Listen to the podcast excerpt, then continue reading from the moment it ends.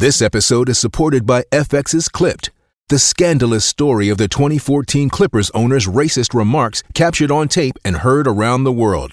The series charts the tape's impact on a dysfunctional basketball organization striving to win against their reputation as the most cursed team in the league. Starring Laurence Fishburne, Jacki Weaver, Cleopatra Coleman, and Ed O'Neill.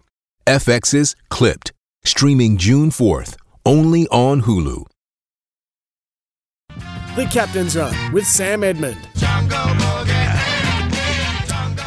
Yes, it is the captain's run, and it is Adam White filling in for Sam Edmund on this Friday morning. Keep sending those texts through the 40 Winks Tempur text 0433 98 11 16. Tempur, a mattress like no other. Thank you for all the text messages. Uh, yes, I, I didn't die. I'm still alive and uh, enjoying filling in this morning, but I do appreciate uh, all the texts that are coming in and uh, we'll ca- take some more calls as well on the AFS uh, open line 1300 736 736 right throughout the course of this morning.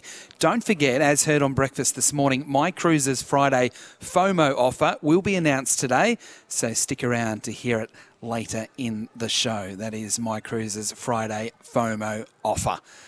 It's time to talk footy again with Michael Barlow, who is an AFL Nation commentator. He's also a VFL coach who's got a very busy day tomorrow, but he's going to help us, as he has all year, preview the weekend's matches, which start tonight with uh, the Magpies and the Giants from the MCG. 90,000 fans are expected. Michael Barlow, good morning to you. Um, yeah, as you said, that you get pretty excited for the weekend of footy, don't you? It's prelims uh, tonight and tomorrow, and yeah, got my own game on uh, Sunday at three o'clock. So uh, a lot of excitement to build up before Sunday. GWS Collingwood, how good is that going to be? They're doing a, very good thing for you, Mick, by having the, the Michael Barlow Cup on, on Sunday. So we actually get through the AFL games first with the, the main course on the Sunday. Just You've just got it all to yourself. yeah, no, it'll be good. The weather's weather's nice. Ikon Park, uh, 3 p.m. Sunday against the Gold Coast Suns. So they'll enjoy the weather. Um, but yeah, it should be good for I suppose the neutral or, or someone, anyone looking for anything to do on Sunday, get down and um, yeah, get behind the Victorian Standalone Club would be my advice. Exactly right. We'll get to that shortly. I know you've spoken a lot during the week about the, the grand final, but it is a, a great achievement, and I know everyone here at AFL Nation and SEN are, are proud of what you've done. But uh, I want to talk about the, the Collingwood and Giants game tonight. Um, you've seen the Giants a lot through this year. You've seen the Magpies a lot through this year when they met earlier in the season at the MCG, the Giants just couldn't match it with Collingwood. They were yeah. far too good.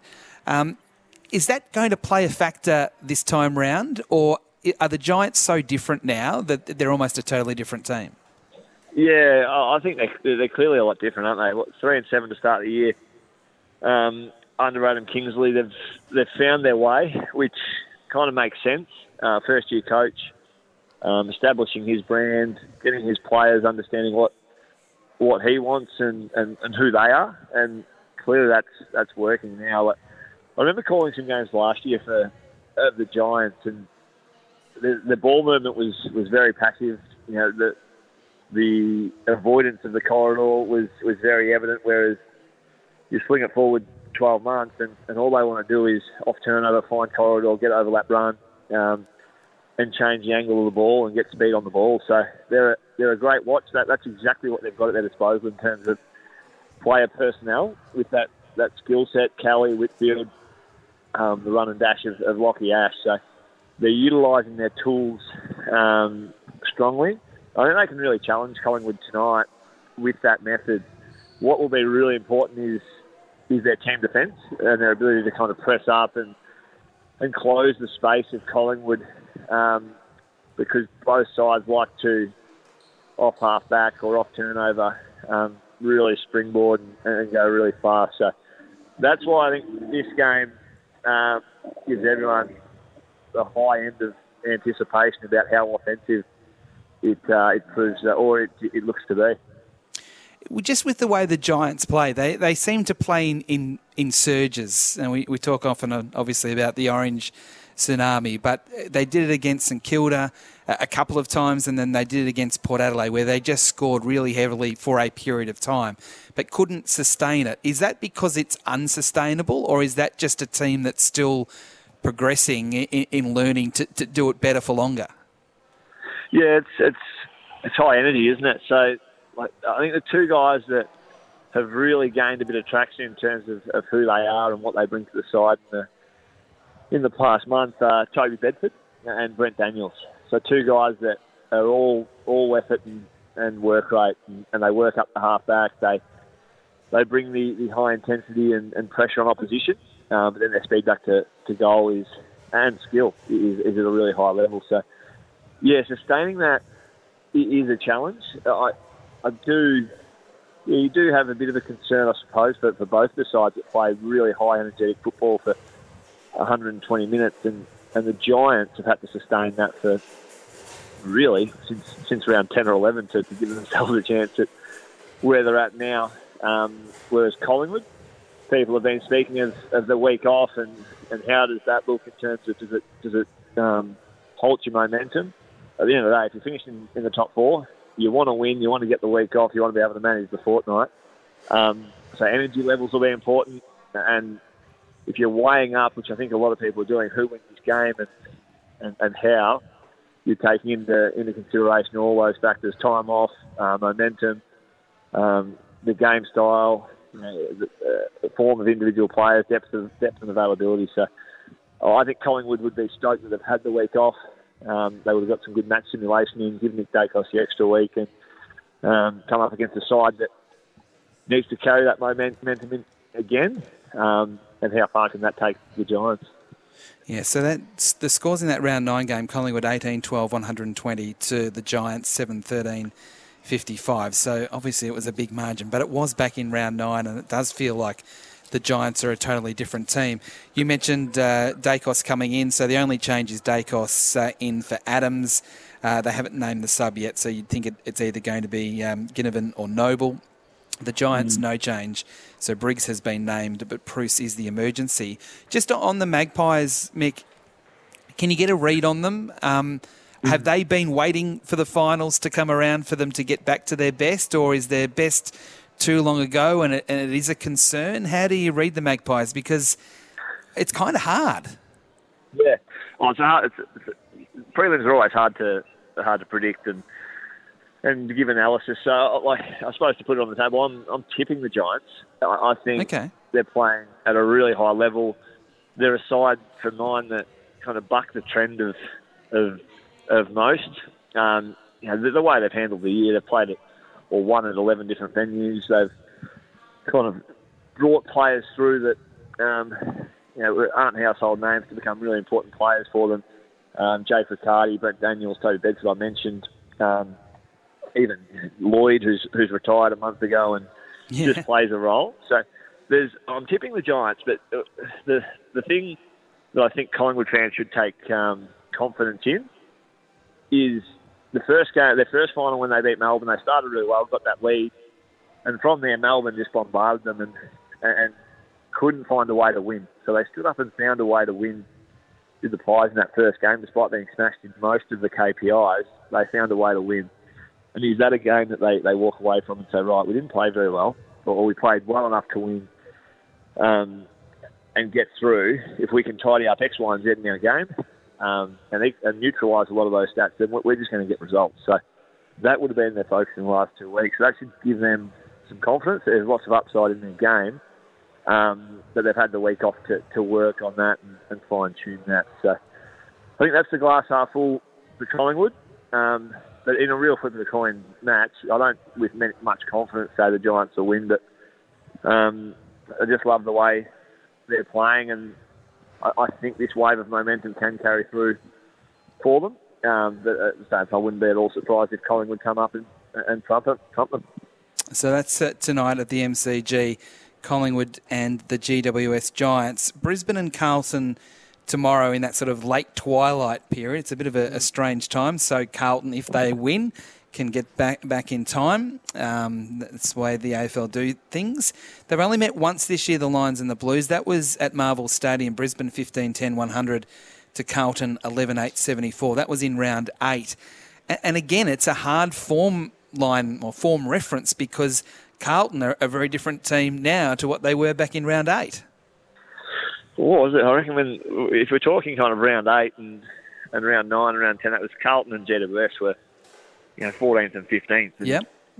Then they just got their skates on and got got to work. So full of admiration for what they've been able to do. Um, the again marrying up all the form lines, and I think Brisbane are sitting there just twiddling their thumbs, and they'd have some some nerves and anxieties going into the game, absolutely. But they're fit and available. I think Will Ashcroft's the only player um, that will be out of their side that they would love to have. Um, you know, Jack Dunstan. Um, oh, sorry, Jack Payne. Jack Payne is, is, someone they would like to have, but they've got Darcy Gardiner to come in and and play a role. So um, I think they're sitting up there. They've they've really comfortably won their way through the qualifying final. They play at home where they haven't lost.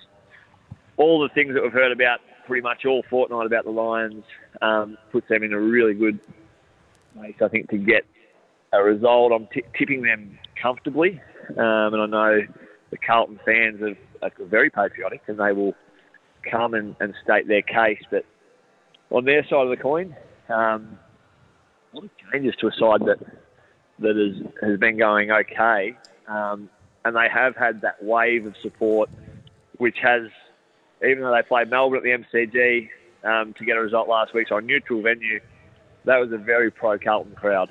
Um, and when it got willing, they found a way and they gave them an edge. So they're going to have to, to butter up again, jump on the plane and go to a, a place that no one's been able to win all year. Um, and I think the the logic in me just says that Brisbane are sitting there waiting to, to get that result, put a bow tie on what their seasons look like, and get to the grand final.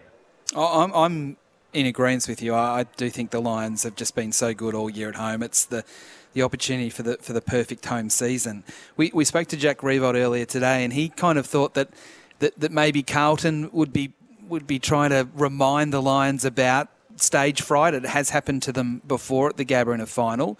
Do you think that they were able to put that to rest with the way that they played Port in that first final, or do you th- still think it could be a factor?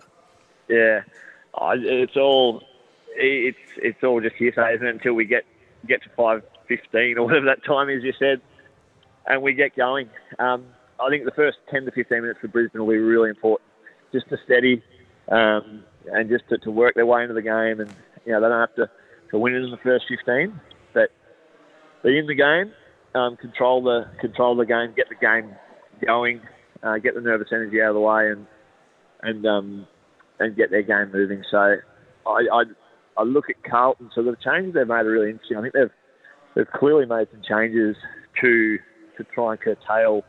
I feel like the, the Charlie Cameron, Link McCarthy, Cam Rayner forward line, um, going a little bit small there. I think Boyd came in for um, Boyd and Kemp, Boyd and Kemp swap.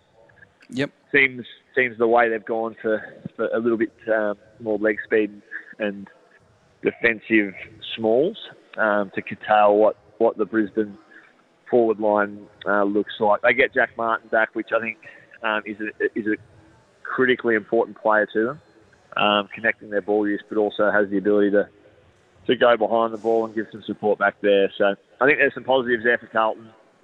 Um, yes. I think they should have absolutely loved this run, and if it does finish tomorrow night, um, a prelim, three or four months after the whips were cracking around and the discussion was all around what's Michael Voss doing is, um, is a pretty cool result. Yep, no, I agree. So just going through those team changes, McKay, Martin, Hollands and Boyd coming in, Owies, Cunningham, Kennedy and Kemp going out. And uh, you mentioned it as well, Mick, uh, for Brisbane, uh, Jack Payne out with that ankle injury and uh, Gardiner to come in for just his third game of uh, the year. Before we let you go, uh, how are you feeling ahead of Sunday? It's an incredible achievement for a standalone team in Victoria. To get through to a grand final, you've got the Suns on Sunday at Ikon Park, as you talked about. Are you ready? Is is the preparation done, or you've you've still got some uh, sleepless nights ahead of you? No, uh, to be honest, yeah, I, I felt really good waking up this morning in terms of preparation and the week, uh, yeah, they're interesting weeks. Like it has flown by this week, and we've you know trained Tuesday and Thursday nights, and um, you know done all our review of, of what the game was last week, and, and done our preview on on the Suns, and um, yeah, I've got got to this point of the week, and yeah, now that I think the excitement builds, and the players have all kind of moved through the week pretty well.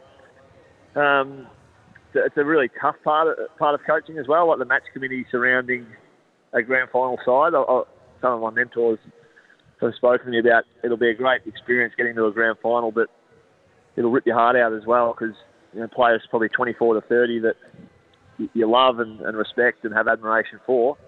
Um, you know, those guys will, will fall short, and you can only pick 23. So we kind of got the 23 playing, but you know we've, we've harnessed all, all year really the squad mentality and the importance of everyone playing a role across the year. And um, come the big day, it's uh, yeah much more than the 23 out there. We're pretty excited for for the challenge. They're, they're a really good side, um, but at the same time, um, yeah, we, we feel like we're a pretty good side and have, have had a pretty good year to to, the, to, to this point. And whilst we're in it, Whitey, we want to win it. So that's the uh, that's the philosophy of the week. Well, Mick, thank you very much for joining us. No worries, Whitey. You enjoy your day. Enjoy your weekend.